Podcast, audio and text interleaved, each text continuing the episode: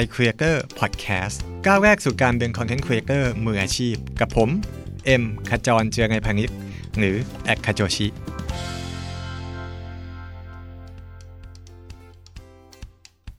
สวัสดีครับ พบกับ iCreator Podcast นะครับ กับผม เอ็มขจรเจียรนัยพานิชวันนี้เราจะมาพูดคุยเกี่ยวกับเทคนิคการเขียน bio หรือว่าหน้า about us นะครับบนโซเชียลมีเดีย เขียนยังไงให้โดนให้ปังแล้วก็ให้น่าสนใจนะครับ อันนี้เป็น 5 เทคนิคนะครับที่ทีมงานได้เขียนเอาไว้ในเว็บ RAiNMaker แล้วก็เราเอามาแชร์ให้ฟังกันนะครับ เอาประเด็นแรกก่อน คือทำไมเราต้องเขียน bio ให้น่าสนใจนะครับสำหรับสิ่งแรกที่คนจะเห็นเราบนโซเชียลมีเดียเนี่ยก็คือ bio นะครับก็คือตัว short description หรือว่าคำอธิบายสั้นๆ เกี่ยวกับคุณบนหน้าโซเชียลมีเดียซึ่งจะมีทุกโซเชียลเลยนะครับ มีทั้ง Facebook IG Twitter ก็จะมีให้เขียนระบุตัวตนของคุณสั้นๆนะครับ ตัวตนสั้นๆเนี่ยครับที่ใช้ทั้งบนเอเจนซี่หรือแบรนด์ก็จะใช้ด้วยในการที่จะเข้าไปดูว่า เอ๊คุณ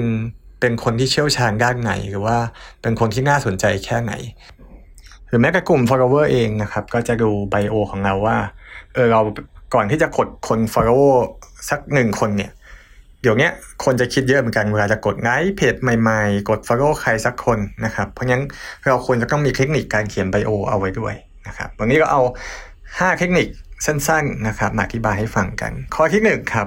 เราควรจะเขียนไบโออธิบายตัวเองเนี่ยให้สั้นแล้วก็กระชับที่สุดให้คนรู้จักเรานะครับเนื่องจากว่าพื้นที่ในการเขียนไบโอเนี่ยส่วนใหญ่จะสั้นมากนะครับไม่เกิน 3 หรือ 4 บรรทัด แล้วก็สั้นมาก ๆ เลย เพราะงั้นเราควรจะเขียนคำอธิบายที่ เห็นปุ๊บรู้ปั๊บแล้วก็เข้าใจง่ายๆนะครับ อย่างยกตัวอย่างอย่าง Apple Music เนี่ยเขียนไบโอตัวเองว่า millions of song zero at no commitment ก็คือมีเพลงเป็นล้านๆเพลงนะครับ ไม่มีโฆษณาเลย แล้วก็ไม่มี commitment หมายถึงว่าไม่ต้องมีกฎเงื่อนไขอะไรเยอะแยะมากมายนะครับ อันนี้คือ bio ของ Apple Music ซึ่งอ่านปุ๊บก็เข้าใจได้เลยนะครับ หรือว่าอย่าง bio ของผมเองก็จะเขียนง่ายๆว่าเออผมเป็นแฟนพันธุ์แท้สตีฟจ็อบส์นะเชี่ยวชาญด้าน Apple IT แล้วก็เป็นบล็อกเกอร์ไลฟ์สไตล์บล็อกเกอร์นะครับ เพราะงั้นคนอ่านเราเนี่ยชอบอะไรที่สั้นกระชับ แล้วก็ได้ใจความนะครับ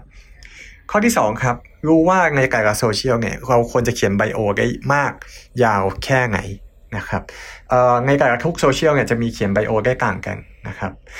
อย่างบน Facebook เนี่ยจริง ๆ มันจะมีหน้า about แล้วก็เขียนออกมานะครับ ใน Facebook เขามักจะเขียนยาวๆกัน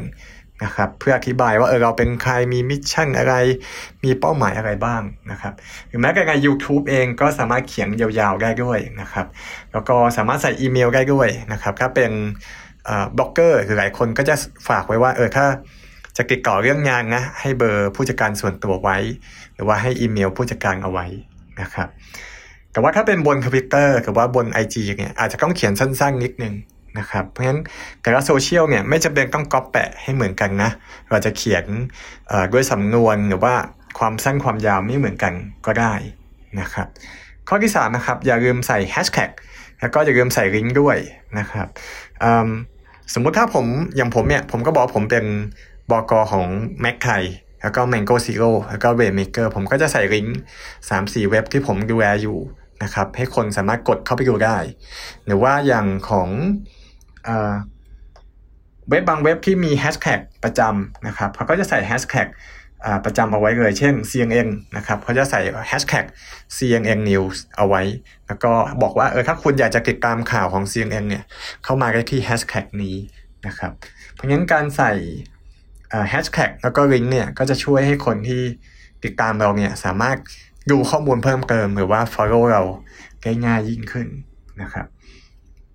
ข้อที่ 4 ครับ อย่าลืมใส่ข้อมูลที่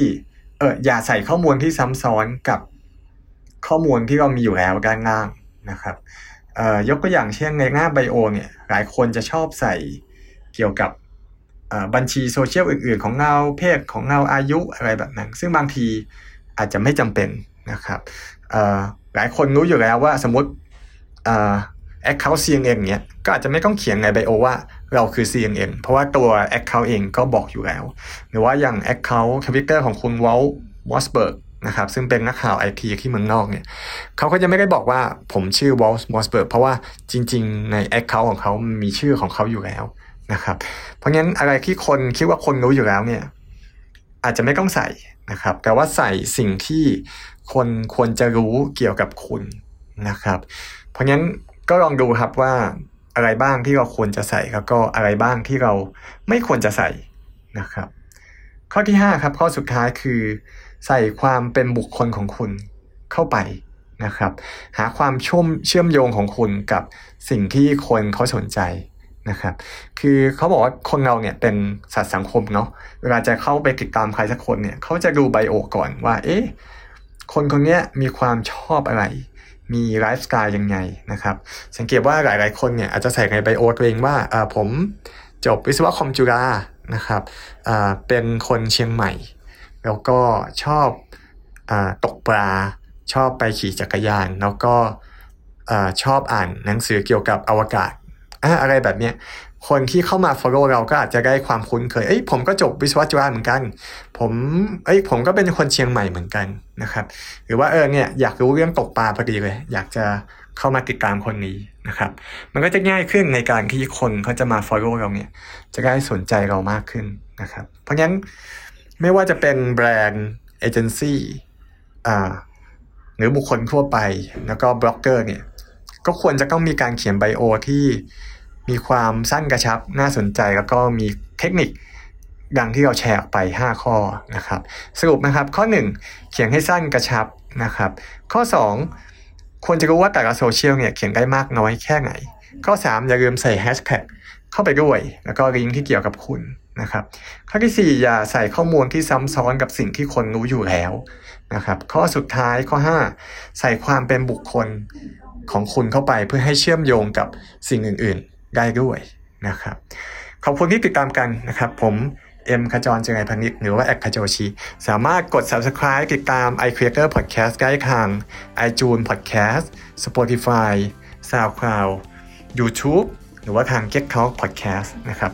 วันนี้ลาไปก่อนพบกันใหม่เอพิโซดหน้า สวัสดีครับ